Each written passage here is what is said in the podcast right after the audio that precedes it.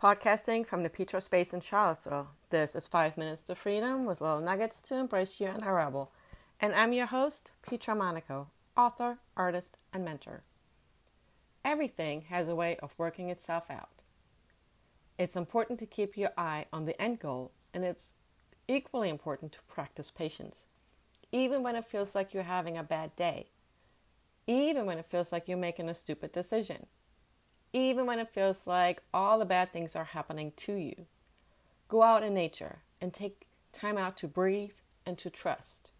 Ground yourself like the trees are rooted into the earth. Nourish yourself like the water and soil support the flowers growing wild. Sometimes you need to bend with the wind and see the calm in the storm.